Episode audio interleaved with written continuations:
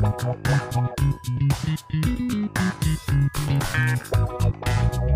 you.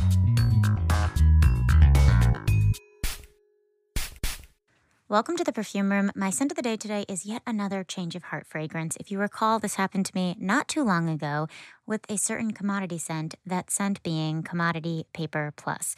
Now, I've been talking about commodity as long as I've had this platform.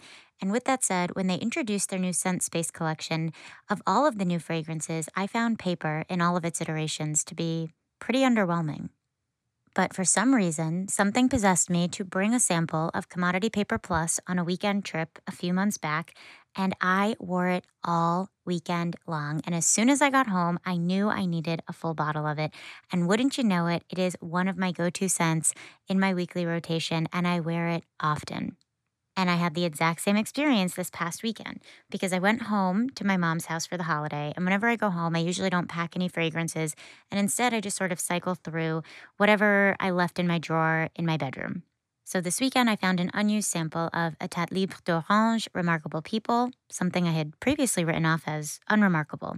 After wearing it for about an hour, I could not stop smelling my wrists. It was such a nostalgic smell, and one that I can best describe as that very distinct smell of both a glossy magazine and the perfume strips that you would find inside them.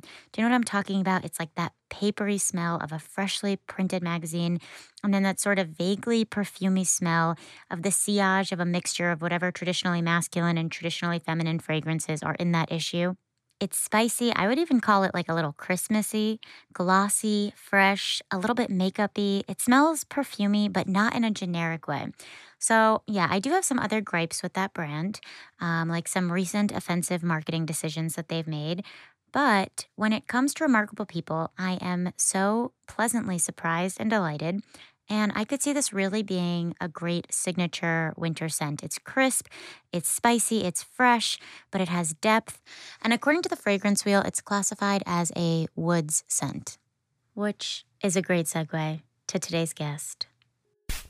This week's guest has not only authored Perfume Legends, Volumes 1 and 2, he is one. I am joined by the person responsible for the taxonomy of fragrance as we know it, the inventor of the fragrance wheel, the reason that we classify an iris scent as not just a floral, but more specifically a soft floral, or a galbanum scent as not just a fresh scent, but more specifically a green scent. He's the person who has forever transformed the way we describe and classify fragrance, a task once viewed as nebulous, subjective, and altogether daunting, into something simple, empirical, and impartial. Today, I am joined by Michael Edwards. We discussed the seminal moments in culture that paved way for the seminal fragrances of the last century, and more specifically, the fragrance landscape BC and AC, that is, before Charlie and after Charlie. We also discussed the origins of discounted fragrance, also known as the gray market, and perhaps one of the biggest bombshells of our conversation, Michael describes how without the gray market, there would be no niche market. I repeat, niche exists because of the gray market.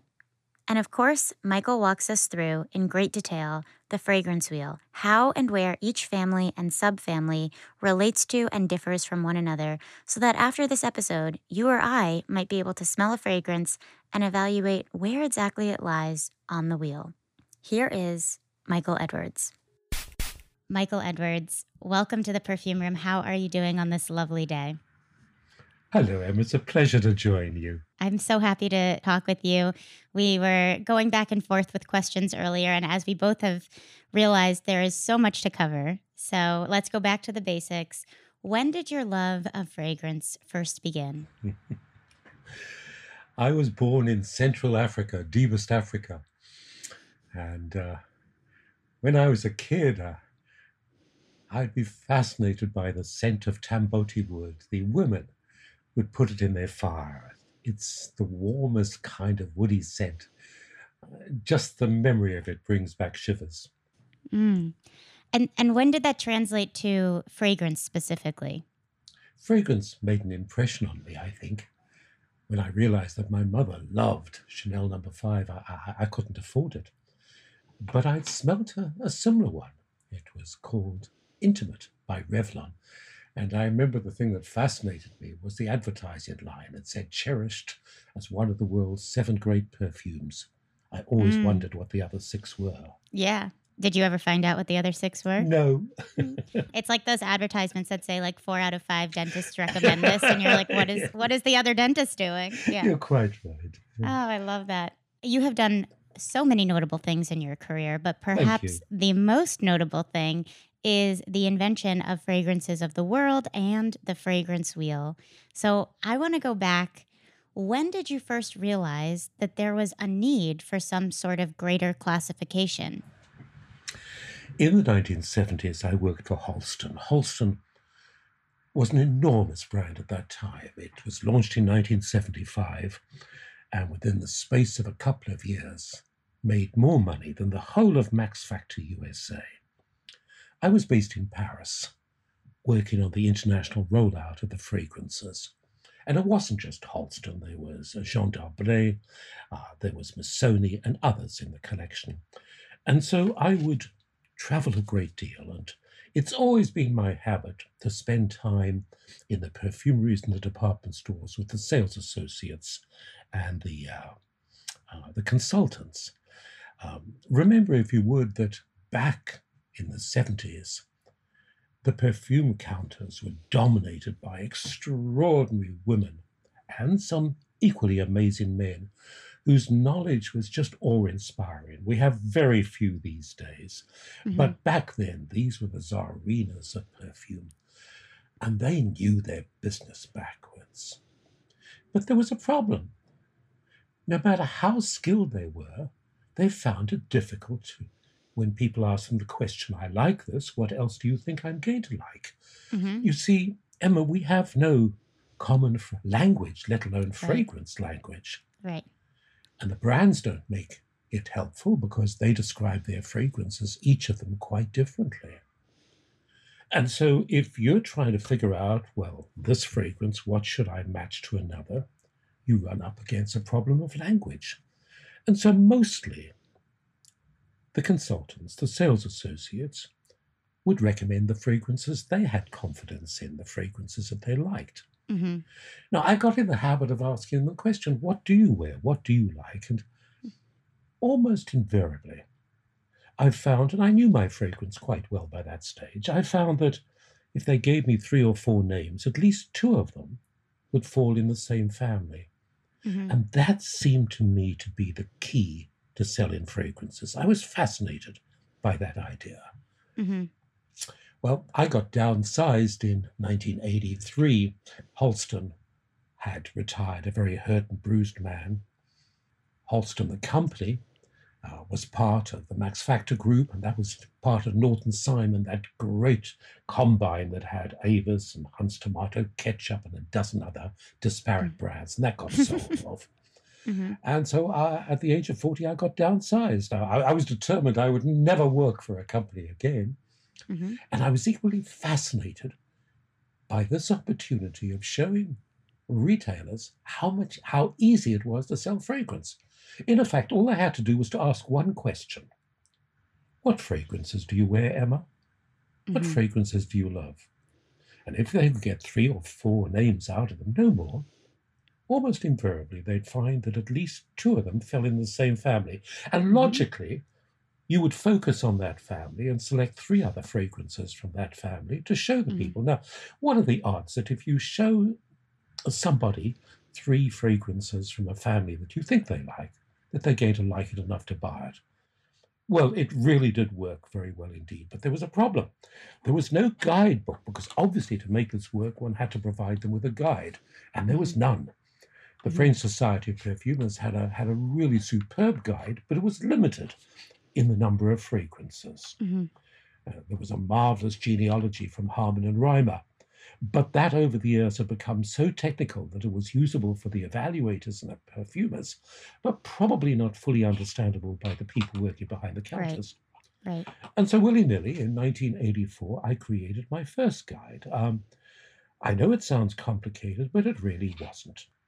Uh, I put together a presentation for the perfumeries and the department stores, um, both the salespeople, the counter sales associates, the managers, to explain to them this new method of assisting customers. And they were fascinated. Then the brands started to ask if I would do workshops for them.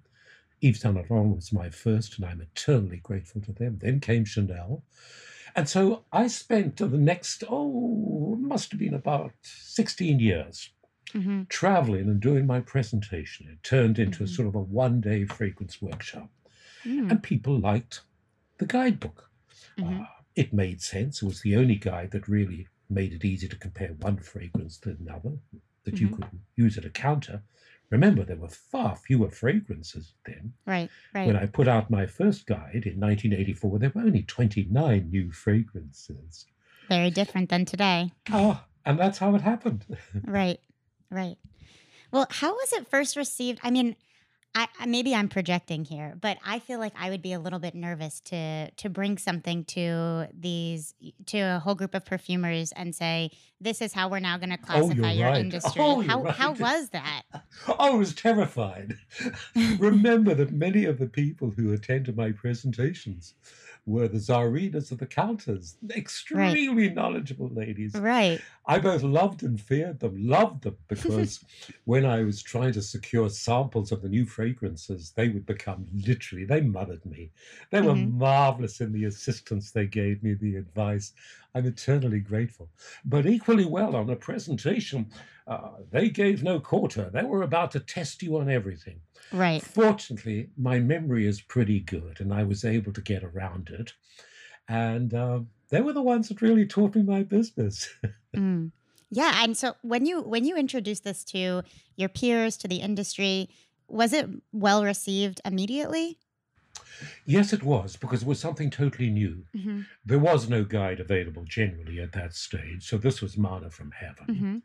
hmm Um, they were especially intrigued by the fact that for the first time, you could seriously assist a customer by saying, Well, if you like this one, why don't you try this, this, or this? hmm That worked.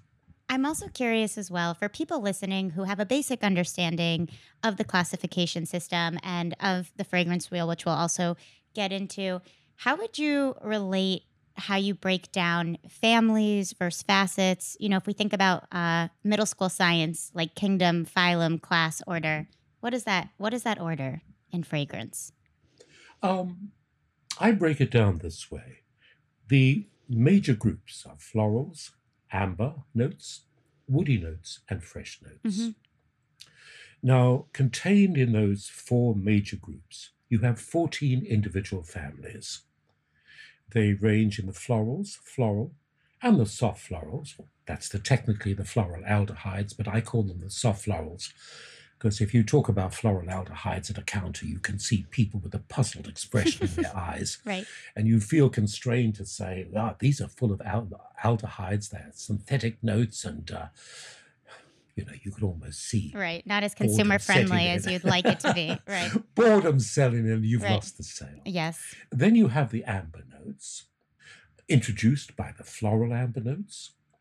Then the soft amber, or what the perfumers called semi amber, Mhm. the true amber notes, like a Shalimar, the queens of perfumery. And then I introduced the family woody ambers. Uh, I had to because in 1985, Givenchy introduced Ysatis. Ah, said the perfumer, c'est un chypre. It's a mossy woody note. No, said Givenchy, it's an amber note. We were seeing the development of a new generation of the woody ambery notes pioneered by Habanita, the Molinard fragrance from 1921. Now, I have to work with both the brands and the perfumers. And so the solution was to split the floral amber notes hmm into two. hmm My floral amber notes are dominated by the spicy fragrances of, say, orange flower, hmm whereas the woody amber notes are dominated by the potent woody notes of patchouli and sandalwood. hmm And so that's how it happens. So you go from uh, floral amber to soft amber to amber to woody amber. hmm That logically moves into the woody notes. The woody notes and the mossy wood notes that the perfumers call chypre. I call them mossy woods because if you talk about chypre, which is simply the French name for the island of Cyprus, hmm where oak moss originated, people will think you're talking about woolly animals and the Right. pattering of woolly notes around the counter. hmm hmm And then you have the dry leather notes coming through. hmm And finally, the fougere notes, which are really a stew of all those families put together. hmm And that's how it works. Now, within those, um, how did I then divide the classifications? Well, my starting point in each family were the fragrances that were typical of that family. For example, a rose or a jasmine. Joy, for example, is a typical floral. Chanel number five, typical floral aldehyde or soft floral, with the sparkling aldehydes are tied, softened with the powdery notes of iris in the base. hmm The floral amber notes, well, here you get these heady notes of orange flower with other spices, cinnamon, nutmeg. Add to that incense and it turns it into a soft amber note. Pull out your bells and whistles, the potent uh, um, resin notes and tonka beans, that's amber. Add patchouli and sandalwood, and lo and behold, you've got a woody amber notes. Take out the amberic part of it, and you've got the woody notes there, whether Mhm. it's vetiver or cedar. hmm Add then the scent of oak moss, or now more and more patchouli instead. You transform it to a chypre or a mossy woody note. Add then the scent of birchwood. Now we use uh, uh, uh, synthetic notes for it, hmm but in the old days, the Russians would cut the bark of a birch tree, and when the sap comes out, they would rub it to waterproof their weather bo- boots. And that's the smell of Russian leather. And that's how it works. So, number one, we have typical fragrances. Number two, how do you describe fragrances as not that typical? Problem. The solution came one night hmm when I woke up, and there it was. They say if you think about something long enough, it comes. It's true. And the solution was to use our descriptions. We talk about fragrances smelling fresher or richer. So I thought, why don't I do that? And so I invented a scale of fresh, crisp, classic, rich notes Hmm. in each family. The classics are typical. So if I looked at, at the simplest form, rose and jasmine would be classical florals. Mhm. Compare them to tuberose, and you've got a far deeper smell because the tuberose is a deeper smell. Right. If I turned it into a sound, it would be like Rose the classic, Tuberose the rich. Now, what's fresher than, say, Rose or Jasmine would be Gardenia, hmm and even fresher, Lily of the Valley. So if Mhm. I gave you a Lily of the Valley fragrance in the dry down, Diorissimo, compared to Marc Jacobs uh, perfume, Mhm. the Gardenia note, Right. that's a crisp one, compared it to, say, Chloe, hmm a classic rose note, compared it to Fracas, the tuberose note, your nose would step down a step of Diorissimo, forgive me, I can't really sing, but you're going to have to put up with it. You go down a staircase of Diorissimo, the freshest, down to Marc Jacobs, the crisp, down to a Chloe, the classic, down to Fracas, the rich. And you can smell them on the dry down. Remember, I classify on dry down. Right. Right. Now I'm going to complicate things. Okay. So you've got four basic groups. You've got 14 families. You've got four notes, a staircase of four notes. Within each of those notes, we give you subnotes to make it even easier to identify. For example, if I take a fragrance like Joy and dress it up in a green dress, I'll get something like Norell, or where you're taking the basic floral and kind of freshening it. right. If I put some fruity notes around it, then then you've got a fruity floral. If I put some gourmand tasty notes, you've mm-hmm. got a gourmand floral. And so we play the changes that way. It's very logical and actually very simple. Hmm. I love that you've created something where I, I feel like the world of perfume feels so sort of mysterious or unclassifiable. And you've almost made it like a one plus one is two. Like, well, there is an oak moss note and thus it sits here. There is a spicy orange note and thus it sits here. And you've found a way to sort of dissect. Well, I guess, okay, this is leading me to another question as I'm thinking about this. But as I've learned, oftentimes fragrance pyramids are not completely reflective of the ingredients that are actually in a, in a fragrance. So, how does that impact or not impact how you classify a fragrance? Firstly, um, I, I really ignore most of them. Uh, while I'm interested in the notes that are contained there, remember these are usually marketing documents. Right. And perfumes are blended so well that it's very difficult to be able to pick out a distinctive one. Mhm. Oh, yes, if you smell fracas, the tuberose Right. sings out. I mean, granted for that. But even on Chanel number one, five. It's tough to be able to identify all the components of that fragrance. I try terribly hard not to get involved in details um, any more than I would go to a symphony and say, "Oh, did you notice that that G minor was wrong?" Uh, You know, Right. I try to look at the totality of the fragrance. Ideally, I'd like to wear it for a while so that I can understand. I ignore the top note because that's a distraction. It's merely an overture to the fragrance. hmm Uh, what I like is what uh, as it dries down on my skin. Um, and equally well, what I usually do with new scents is that I will spray them onto a mouillette, one of the perfumer's blotting paper cards, hmm um, not smell them, and just leave them in the open air um, for maybe a day. And then I'll pick them up and smell them. By that time, all the bits and pieces have disappeared, and you're getting down to the core of what that fragrance interesting. is. So I, I try to simplify, and I try to encourage my evaluators to do the same. So it's really based on the juice itself and not on any of the marketing notes. And what are you smelling? Even if there's all these floral notes listed, if your nose is not picking up floral notes, you're not going to classify it as that. You know, if one looks at a hundred fragrances, I'd say that by doing it the way I've suggested, you could pretty well classify it accurately in, say, 60 65% of the time. hmm Uh, maybe about another 10 would need a little more study. And then some you need to refer to the perfumer to say, I'm just not understanding this, or talk to the brands about Mhm. it. And what are examples of times when, because I know the fragrance wheel has been updated over the years, what are the types of things that lead to updates of the wheel? Well, there's only been one. In 1990, New West was introduced by Aramis, and it pioneered Calone, those water ingredients. You may feel that Angel's launch in 1992, pioneering gourmands, deserves a separate family, and I won't argue with you. Um, I chose not to create a separate gourmand fragrance because for me, gourmand is an accent. Mm. I'm not entirely convinced that you want a fragrance that smells utterly, totally of chocolate. I know there are some, hmm but I'm, I'm not too sure that I would like to hang a whole family on that. Whereas, for example, I can take gourmand notes and add them to a floral, Mhm. to a soft floral, to a soft amber, to a mossy woody note, hmm and equally find that it provides a marvelous, tasty accent to those notes. Mm.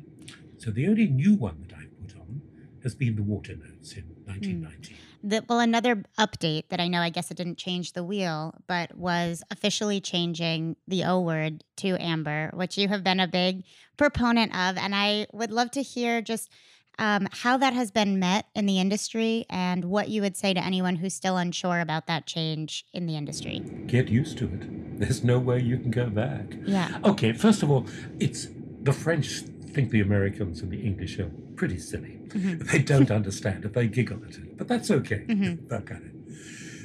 Uh, we're impartial. We're independent. We work with everybody. Uh, my database, fragrancetheworld.info, is the business to business resource for the perfumers and the brands. And so people talk to us, ask for our opinion. Over the past five, seven years, more and more we've we've spoken to brands who ask the question, what do you think about this? At the same time, we were receiving emails from people who'd found our address to say, what do you think about this? Mhm. Why do you not make the change? hmm and nobody was making the change. But it had become clear that in America in particular, Mhm. Asian Americans were being stigmatized. They would be walking in the street, people would insult them there. But Emma, nobody was changing. Right. It got to a point that in July last year, after a great deal of consideration, we released a, a statement that said it's time to change. We weren't saying that you have to change or that everybody had to change. We simply said that in our view, we could no longer support the use uh, in English speaking countries of the term Oriental. It had become derogatory, racist, and we felt no need for a term like that to make people feel uncomfortable about perfume. hmm I thought, Emma, I'd be chopped off at the knees, but I was willing to do that because, you know, that's that's okay. If I remember, we, we take no money from the brands, so Mhm. if they agree or disagree, it really is it's not the end of the Right. game for us. Right. Um, to my surprise, though, within a week, the British Society of Perfumers had endorsed it. Wow. Um, then, one by one, other oil houses started to agree to it there. The Fragrance Foundation had already started to push for it. Linda Levy was a marvelous help in that regard. Mhm. Um, today, there are only a couple of major sources in America who do not use that term. Yeah. It just has too many derogatory, racist terms Mhm. on that kind of thing. Right. Um, and I'm very happy that we helped to make that change. Right. Hello, Perfume Room listeners. I'm interrupting for only a brief moment as it occurs to me that I mentioned Commodity Paper Plus in the introduction of this episode, and I happen to have a 10% affiliate discount code. I love commodity, and so I wanted to recommend my favorite commodity scents to all of you in case you are looking for a good gift idea for the holiday season. So, my four favorite commodity scents are Paper Plus, as I mentioned. Commodity Moss Expressive, which is this amazing, fresh, spicy, woody bergamot. Commodity Velvet Plus, which, if you like something like Maison Margiela replica by the fireplace, any of these sort of toasty, nutty, spicy, gourmand scents, you will love Velvet And Milk Personal for this sort of soft, lactonic skin scent. If you want more details on any of these scents or you want any other recommendations, you can always message me on Instagram at PerfumeRoomPod. For 10% off, you can use my affiliate discount code at checkout on anything you purchase from commodityfragrances.com. The code is PerfumeRoom10. I repeat, PerfumeRoom10 for 10% off any purchase you make on commodityfragrances.com. Let's get back to the episode. Have you ever encountered a fragrance that was unclassifiable? yes, it's called a stew. A stew. Okay, tell me about stews. okay, let's let's let's come to some basic things. You and I can put 10, 20, 100, 40 ingredients together and we can make it a marvelous stew. And we can then let it mature. Oh, it's great. But the ultimate test Guy Robert, the great perfumer who created Madame Rochas Calèche and so many of the early Gucci fragrances, I once asked him, What makes a successful fragrance? And he looked at me and smiled and said, Above all, it has to smell good. So let's accept that as the starting point. Um, yes, you can mix florals and you can mix ambery notes. We call them floral amber notes, as you can see. You can mix woods and you can mix flowers and amber there, and we, that becomes interesting too. Now, many of the new synthetic notes are starting to come to the fore. Can they be added on their own? For example, let's take Escentric Molecule hmm with its um, a C, with its with its synthetic molecule note. hmm But at the end of the day, the synthetics tend to have some smell reminiscent of nature, Right. and so uh, Escentric Molecule is the scent of cedar. Exactly. example. Right. Right. So you, I mean, if you want to add a petrol scent to a fragrance, yes, you can. I would question whether it meets Guy's objective of, above all, it must smell nice. hmm We do, especially in niche fragrances where the perfumers are trying to make a different impression.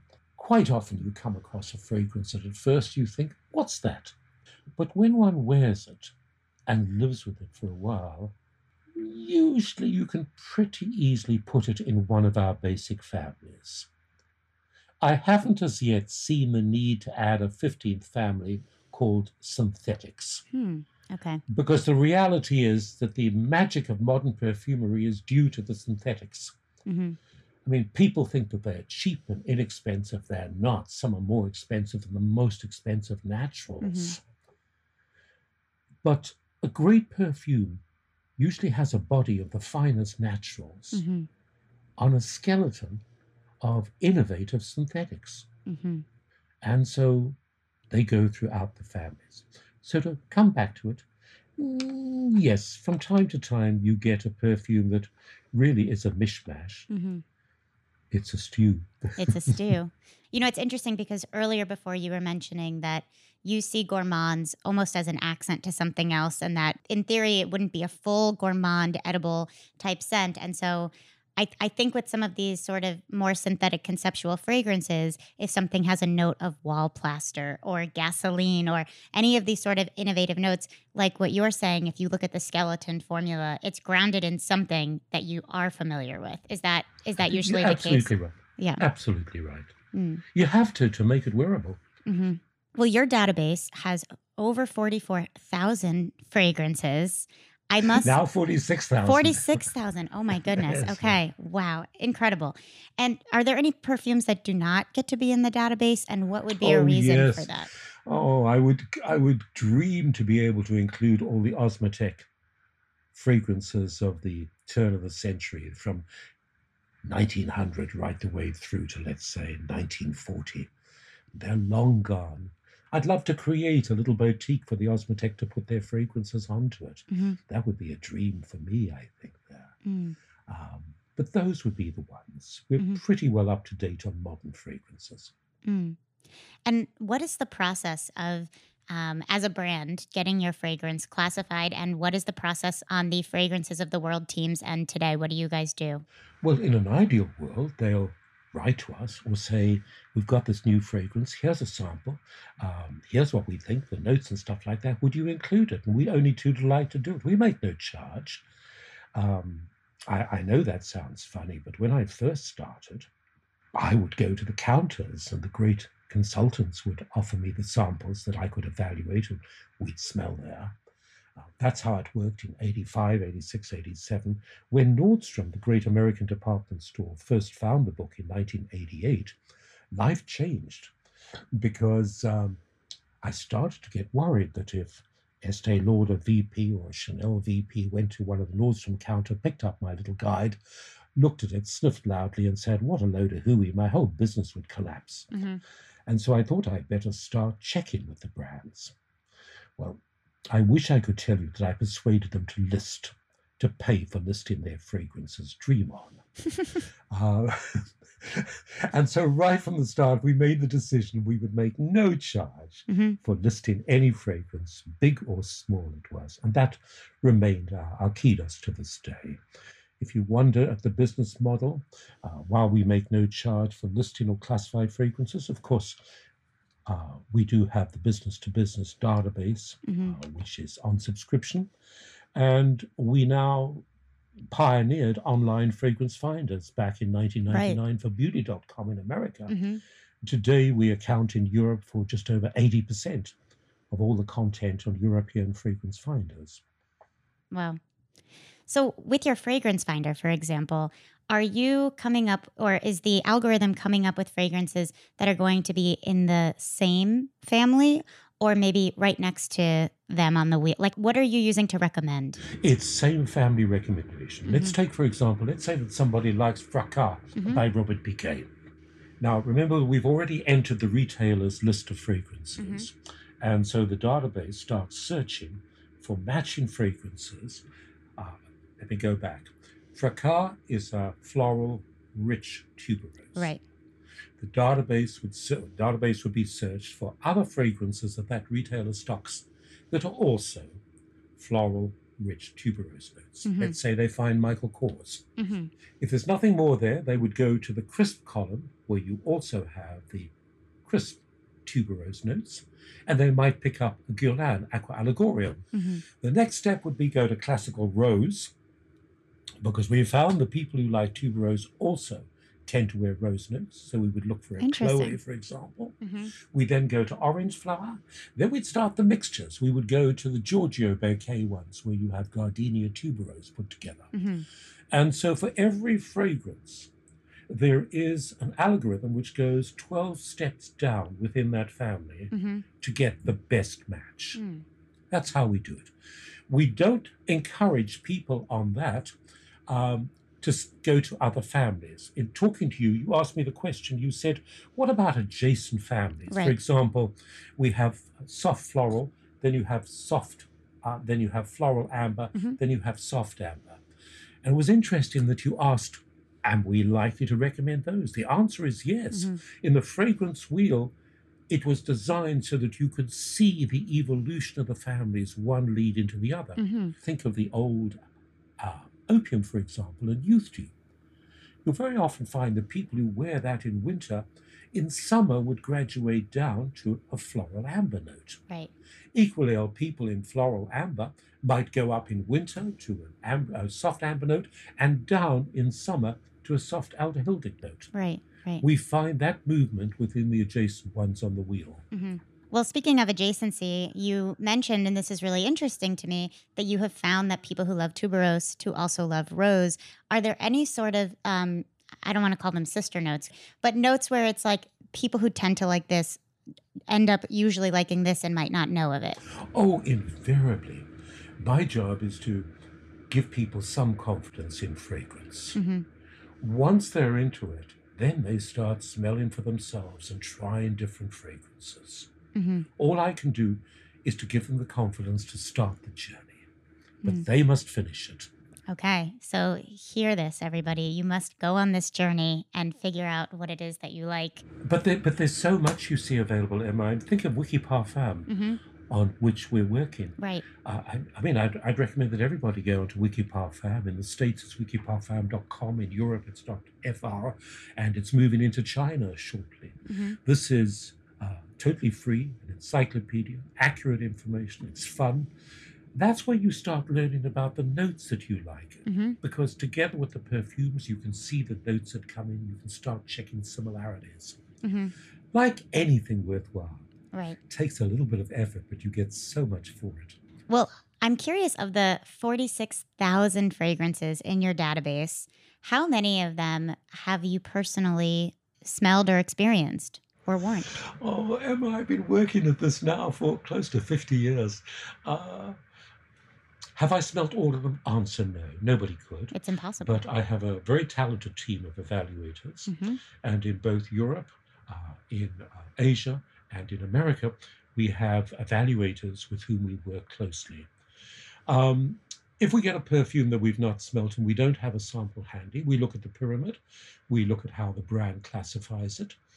Uh, if it's becoming pretty clear what it is, we'll usually send a note back to the brand to say, based on what you've given us, it would look as though it is going to be classified as this fragrance or that fragrance. hmm If they're not sure, we would then usually ask to go through to the a perfumer to try to quantify and get further details. hmm If not, and there are bound to be some fragrances that we take a stab at because we can't get the information, we keep them in what we call the um, unclassified list. hmm And we all carry that around with us. And as soon as we can find anybody who knows that information or we smell it somewhere, boy, it gets ticked off that list. Mm. So it's a constant program. So, are most brands coming to you having already used your wheel to say, this is based on how you classify fragrances, where we've put ours? Do you agree, yes or no? Or they come in with no previous sort of assessment? Um, both, I think. Mhm. Many brands are now using our wheel. Um, um, I, I notice Creed, for example, they use our classifications, and we're very comfortable to that. Uh, the brands are permitted freely to use the fragrance wheel, just so long as they uh, put our copyright on it. But there's no charge for that, so it's a logical thing. Um, mostly, though, they come to us with the perfumer's description. If they do put that, hmm uh, very few try to make up their own classifications, except for the niche brands. hmm Uh, very now and then, we like we do come across brands who've created their own fragrance classification system. Hmm. Um, it does make it a little more difficult to work with them because Mhm. they tend to have very strong views about what we might say, what we might not say. But hmm nevertheless, we usually manage to work our way through it. Right. Well, you were mentioning um, that you don't take money from these brands to be classified. And I think that is probably what allows you in so many ways to be completely impartial. But I would I would love to be partial for a moment and just hear what are some fragrances um, in the last five years that have come out that um, have really left an impression on you? Baccarat 540 by Mm. Francis Kurkdjian. hmm I love his style. I, I was so happy that he's at Dior now. It was the first niche fragrance to crack the top American 20 sales. hmm That's incredible. Uh, of the millions upon millions upon millions of searches in our fragrance finders for um, uh, Sephora, Marionnaud in eight countries, ICI Paris in the Benelux countries, Macy's in the United States, now Ulta, uh, Boots in the United Kingdom, the perfume shop. Guess what's the top search brand? Baccarat. Baccarat 540. it's a phenomenon. What do you think has made Baccarat such a blockbuster fragrance? Word of mouth. Word of mouth. None of us make successes. hmm We can't dictate whether a fragrance will become a legend. hmm People do. It's word of mouth that is the most crucial thing. Right. I feel like it came to represent such a such a style of luxury and opulence that the people who were wearing it were kind of like energy that other people wanted to exude, and then it became this whole Absolutely. this whole thing. And that is the that's the beauty of what's happening in perfumery now. Mhm. There's a return to luxury. Right. Right. Well, speaking of sort of trends that you're seeing right now, what are some of the the trends that you've been seeing recently, and what are some of the biggest changes that you've seen to the fragrance landscape um, in your illustrious career? biggest change is the surgence of niche perfumes. Mhm. In anticipating you might ask this question, I pulled out the figures from our database. In 1981, there were 17 niche fragrances introduced. That was really just L'Artisan Parfumeur and Penhaligon's at Mhm. that stage. Mm-hmm. 91, it went up to 33, so from 17 to 33. In 2001, it jumped to 59, so 17, 33, 59. Mm-hmm. And then 2011, 10 years later, 311. Mm. Last year, 1,371. Wow. It's exponential. Yeah. Why? Niche put pleasure back into perfume. Perfume had got very boring at the end of the 90s. In discounting was prevalent. The rise of celebrity fragrances mirrored the rise of customer complaints. Perfumes don't smell as good, they Mhm. don't last as long. They were true because many of the celebrity brands had been forced to cut the cost of the juice in order to pay the celebrities. Mm-hmm. But then the niche started, smallly at first. Primarily in America, it took off, mainly because American great department stores were forced to discontinue many of the great names of the 1980s, early 90s, because they'd gone into discount stores. Mm. And I always remember a colleague at Nordstrom who used our work. They said, gee, you know, we can no longer stock opium. I said, why? They said, because now you can pick it up for $32 in the discount store. Mm-hmm. And we have a policy that people can come back and bring any product back to us and we'll refund the money without any question. Mm. So the question was, what do they replace it by? Hesitantly at first, the great stores started to look at these little niche artisan fragrances from France, Mm-hmm. Annick Goutal, for example, Mhm. L'Atre Parfumerie et Gaultier. Mm-hmm. And they got more and more enthusiasm. And one thing led to the other, and today we have the magic of niche. Mm. What is the worst thing that's happened? Oh, the desecration of some of the fine perfume ingredients because of the sensitizing agency, because of the difficulty. So many of the great perfume materials that made possible the legendary fragrances of the first half of the last century are no longer usable. So many fragrances have changed. I remember when I first met my wife 50 years ago, uh, I said, What are you wearing? I knew nothing about fragrance. She said, Why? I said, No, seriously, what are you wearing? She said, Why? I, I no, I said, I mean it. And it turned out that she was wearing Y or Y by Saint Laurent. I mean, that was magic. Mm-hmm. Can she wear it today? No, Mm. no. Now the name's been given to a masculine fragrance, Mm-hmm. and that one's long gone. And we all have stories like this. Mm-hmm. So that's the one thing that I regret immensely. Mm. But I love the fact that niche has, has risen because for me, this is the nursery school of the future. Mm. Uh, the great brands in today's climate find it hard to innovate because it's so costly Right. to bring out a new fragrance. But on the other hand, when you're looking at 130, uh, 1,300 new fragrances, niche fragrances, maybe amongst them are fragrances from a brand that's come up with a new idea, a new concept, maybe a new Le Labo, maybe a new uh, addition to parfum, maybe a new Byredo. Mhm. These are the morals of the future. I mean, remember, if you would, that Joe Malone was once a niche brand. hmm Right. How do you differentiate, um, you know, niche brands and indie brands? Because a lot of the niche ones that you've mentioned have been acquired or in talks of acqui- When does something stop being niche? I think as its sales develop Mhm. and its distribution develops, Mhm. by definition, niche means very limited distribution. hmm The moment you start expanding it out, no, then you, you've moved into the prestige or luxury cap, Mhm. capital on that one there.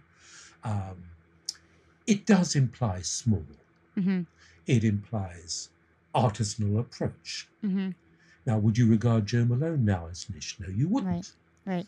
But there was a time when it was niche in that way. Right. That's so it's so interesting to just uh, watch it change. I I want to go back to something you were talking about before, which was what the department stores were encountering of fragrances that were bestsellers getting discounted. What what makes a fragrance get discounted to begin with and move to those other stores? You'll forgive me, but the Americans can't resist money. When you've got a great success, you can try to make the most of it there. hmm Well, it wasn't the brands that initiated that. hmm Perfume is a product of its time. And I have to go back a little bit in history because after the Second World War, uh, with the mortgage available to the returning GIs, we started to see the development of suburbs, suburbs in America. hmm Before then, you had the city and then you had farmland. Right. But with the development of the Levittowns and things like that, suburbs came. And inevitably, the retailers would add a mall. And usually they would be one of the great department stores in the mall. And so from the 1950s, 60s, 70s, the great department stores got used to making their money by putting out new stores. But round about that time, American cities started to get regeneration. Uh, and suddenly the suburbs started to close. Malls no longer opened as frequently. hmm Well, there was one or two Nordy's department stores who saw an opportunity. This was in the 1980s when there was people asking them every day, could you sell me 10,000 bottles of Giorgio or 20,000 bottles of opium? I'll pay you cash Mhm. immediately. hmm Sometimes that is too tempting to resist because remember, they probably felt they didn't have to pay the brands for 120, 200 days. Right. And discounting started then. Mm. The brands were horrified. They got it under control. But then in the early 90s, the Gulf War started. Now, by that time, um, the great perfumes brands were subsidiaries of global multinationals. And if you're a marketing director of a global multinational, Gulf War or not, you'd better keep your budget. hmm So the marketing directors suddenly thought, oh, oh. And they suddenly picked up all those people who'd bought all the discounted fragrance before and said, I need to up my sales. Do you want this product? And Mhm. discounting became part of the norm Mm. in many parts of the world. Grey market was the theme. It's Mm. tragic. hmm But that's how it happened.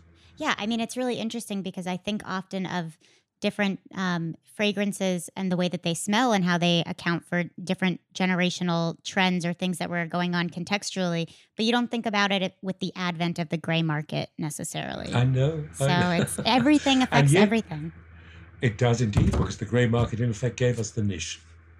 right? Gray market led to And then- niche, right? Well, yes, of course it did, because Right. you see what had happened is is that when the department stores could no longer hold many of the great brands of the 1980s, they were forced to look for new ones. hmm They then took in these new little niche brands. hmm Think of Annick Goutal, for example, Etro, think of uh, Penhaligon's, Right, those ones. there. Right. Um, but they also found in America a new customer, a woman who'd grown up with Charlie in the 70s, hmm who loved the explosion of uh, Smell My Fragrance in the 1980s, Mhm. and now was looking for something different. Right. That was a new generation hmm of customers, and that turned out to be the initiative for niche. Hmm. I think it's really interesting that you referenced Charlie uh, coming out, you know, in the late 70s, because I think that was also coincided with the time of the independent working woman. And if you look at all of the marketing of Charlie, you know, it was like, it's Charlie. And she was like in a business suit. And I'm, I, lo- I love it so much. I'm, I'm so curious because you mentioned, you know, the opulence of the 80s, more subdued fragrances of the 90s. What do you think were pivotal moments in culture and, and subsequent fragrances that followed? All right, if I go back, uh, I'd have to identify Francois Coty, a great genius, who at the turn of the last century created L'Origan, the first floral amber note, Chypre de Coty, the first mossy woods note there. Uh, he was a genius. I mean, here was a man who not only created fragrance family, the Chypre family, mm-hmm. created the floral amber family here. He tried, he was the first one to commission designers to create perfume bottles. Before then, the perfumeries would uh, take an ordinary glass bottle, slap a pretty flowered label on it, and use the same bottle for a dozen different perfumes. Coty believed that a great perfume was worthy of a treasure chest. Mm. Even before Mrs. Lauder, he was the first to do gift with purchase. He did research. Um, I remember I once met a lady who wore perfume, uh, one of the perfumes that he introduced each Christmas. It was called the unknown perfume, the Parfum Inconnu. Mm. I didn't tell her it was the, I think, the 13th one that he produced. You see, every year he would come out with a new perfume at Christmas that he, on which he was working. Mm-hmm. And if it sold well and the reception was good, it would be introduced the following year mm-hmm. under its proper name mm-hmm. there. Uh, he was the first to define how we should display perfume in shop windows. Wow. Uh, for example, instead of a multitude of different fragrances and brands, he dictated one bottle spotlit there. Mm-hmm. And when he died in 1930, in 1932, with his death, he ceded the entire French uh, fragrance industry. Uh, for example, uh, Armand Petitjean, who in 1934 created Lancôme, had been Coty's uh, PDG, president. Before that, he'd been his commercial agent in Brazil. He was succeeded by Serge Heftler-Louiche, who in 1947 created Parfum Christian Dior with his childhood friend Christian Dior. Mm. Georges Beau was Coty's um, commercial agent until he founded Robert Piguet and then Parfum Grès. And Benjamin Levy was Coty's American associate. He was the man who financed Yves Saint Laurent, for example. Mm-hmm. I got fascinated. If in my book Perfume Legends, I've explored this. I've also explored in the new book coming out in 2024, American Legends, mm. Coty's heritage. Mm. I would then have to say Chanel number 5 mm-hmm. um, Coco Chanel was not the first designer to create a fragrance, but she was the first successful one who defined the whole category on that. Moving forward, you're right, Charlie. It's so important that we say before Charlie or after Charlie. Charlie spoke, as you pointed out, Emma, to a new generation of women who'd moved from homemakers to the office. Mm-hmm. But so important was Charlie's role in perfume history that we talk about before and after, because before Charlie, men bought perfume for women. Mm-hmm. Women really bought it for themselves. Afterwards, increasingly women bought it. And by the end of right. the 70s, right women were buying more fragrance for themselves than men were giving it to them there. Hmm. I can't move aside opium. Opium was the first person that launched imagery. Uh, it was our blockbuster. Think of Jaws, just as Jaws changed movies forever right. in theaters when it moved into a thousand theaters and had to advertise. So opium changed us at that time there. And then Angel, mm-hmm. probably the most original thing that's happened in the last 50 years. Mm-hmm. So that would be my selection of cuff. Hmm. And within all of the fragrances that you've encountered in your in your personal experience, which fragrance has most shaped you and the way you experience fragrance? Ooh. One of the first fragrances I bought was Vetiver by Carven. It was made by Edward H. of Firmenich in 1957. I, I bought just an aftershave. I wore it on a holiday in Mauritius. Mm. I smell it in my mind to this day, but it's long gone. Wow. If I could recreate it, it would be magical. But that's part of the magic of perfume that you smell something, it, it lives on in your mind right. and memories.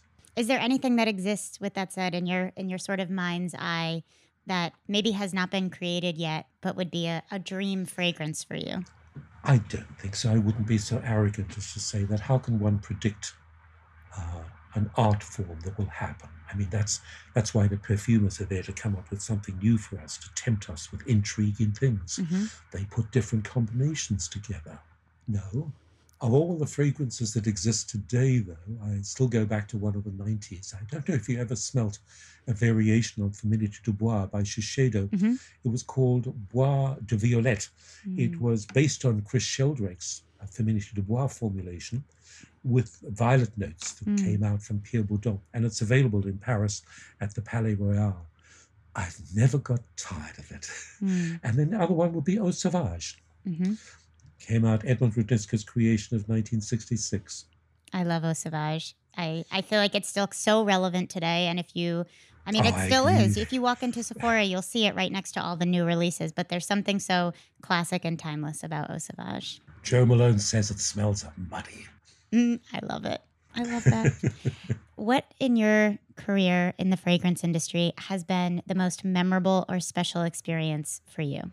I couldn't say one. In terms of memorable, would be 2004 when I won my first Fifi Award Mm, at the Fifi Awards in New York at that time. mhm, Then the experience of working with Guy Robert, uh, the man, the perfumer who created Madame Rochas, Calèche. As I mentioned, many of the early Gucci fragrances. I first met him when he was president of the French Society of Perfumers. He was the man who gave me so much help on the writing and researching for perfume legends. They would, can't even begin to tell you how many files he sent me, people he sent me to see. He became my mentor, a very close friend, and for the last 12 years of his life, the technical uh, consultant for my guidebook, Fragrance of the Mm. World. But I would also have to say, would be the experience of meeting people like Edmond Roudnitska, Maurice Roger of Dior, mhm, Robert Ricci, the perfumers, Pierre Dinand, the great designer, for example, who created in 1977 the opium bottle. I mean, he's done the Eternity bottle, he's done Obsession, he's done over a thousand bottles in his life. He's still working, by the way. Pierre's in his 90s. mm. And if I sound like I know him, I do, because for the last 20 years we've shared a studio together in Paris. Oh, wow. I'd have to say my wife too. It's been a memorable experience to be married for 50 years.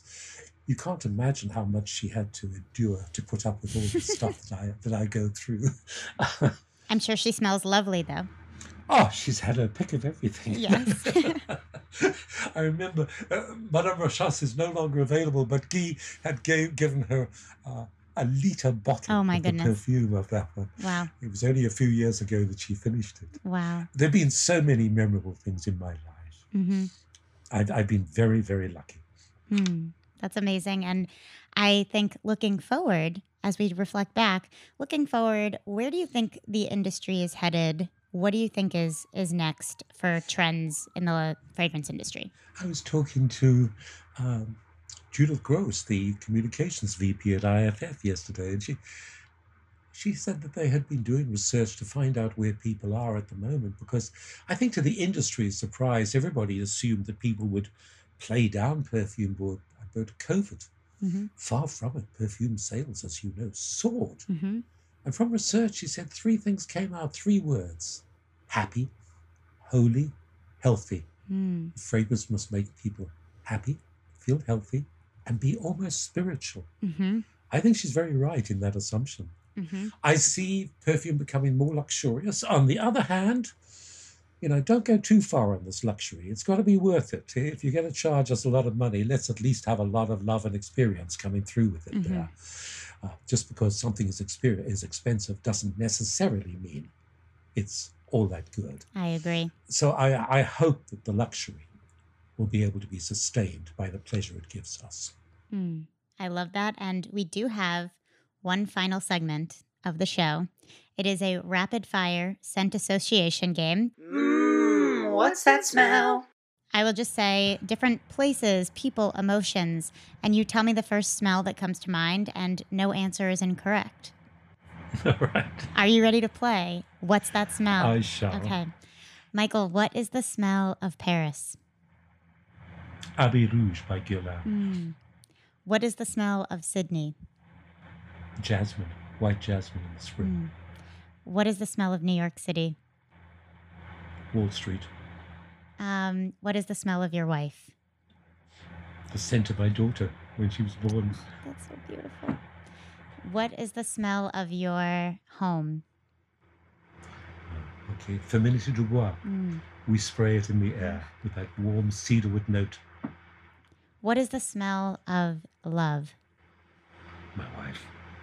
When you've been married for 50 years, it can't be but else. Yes. Okay, what is the smell of humility?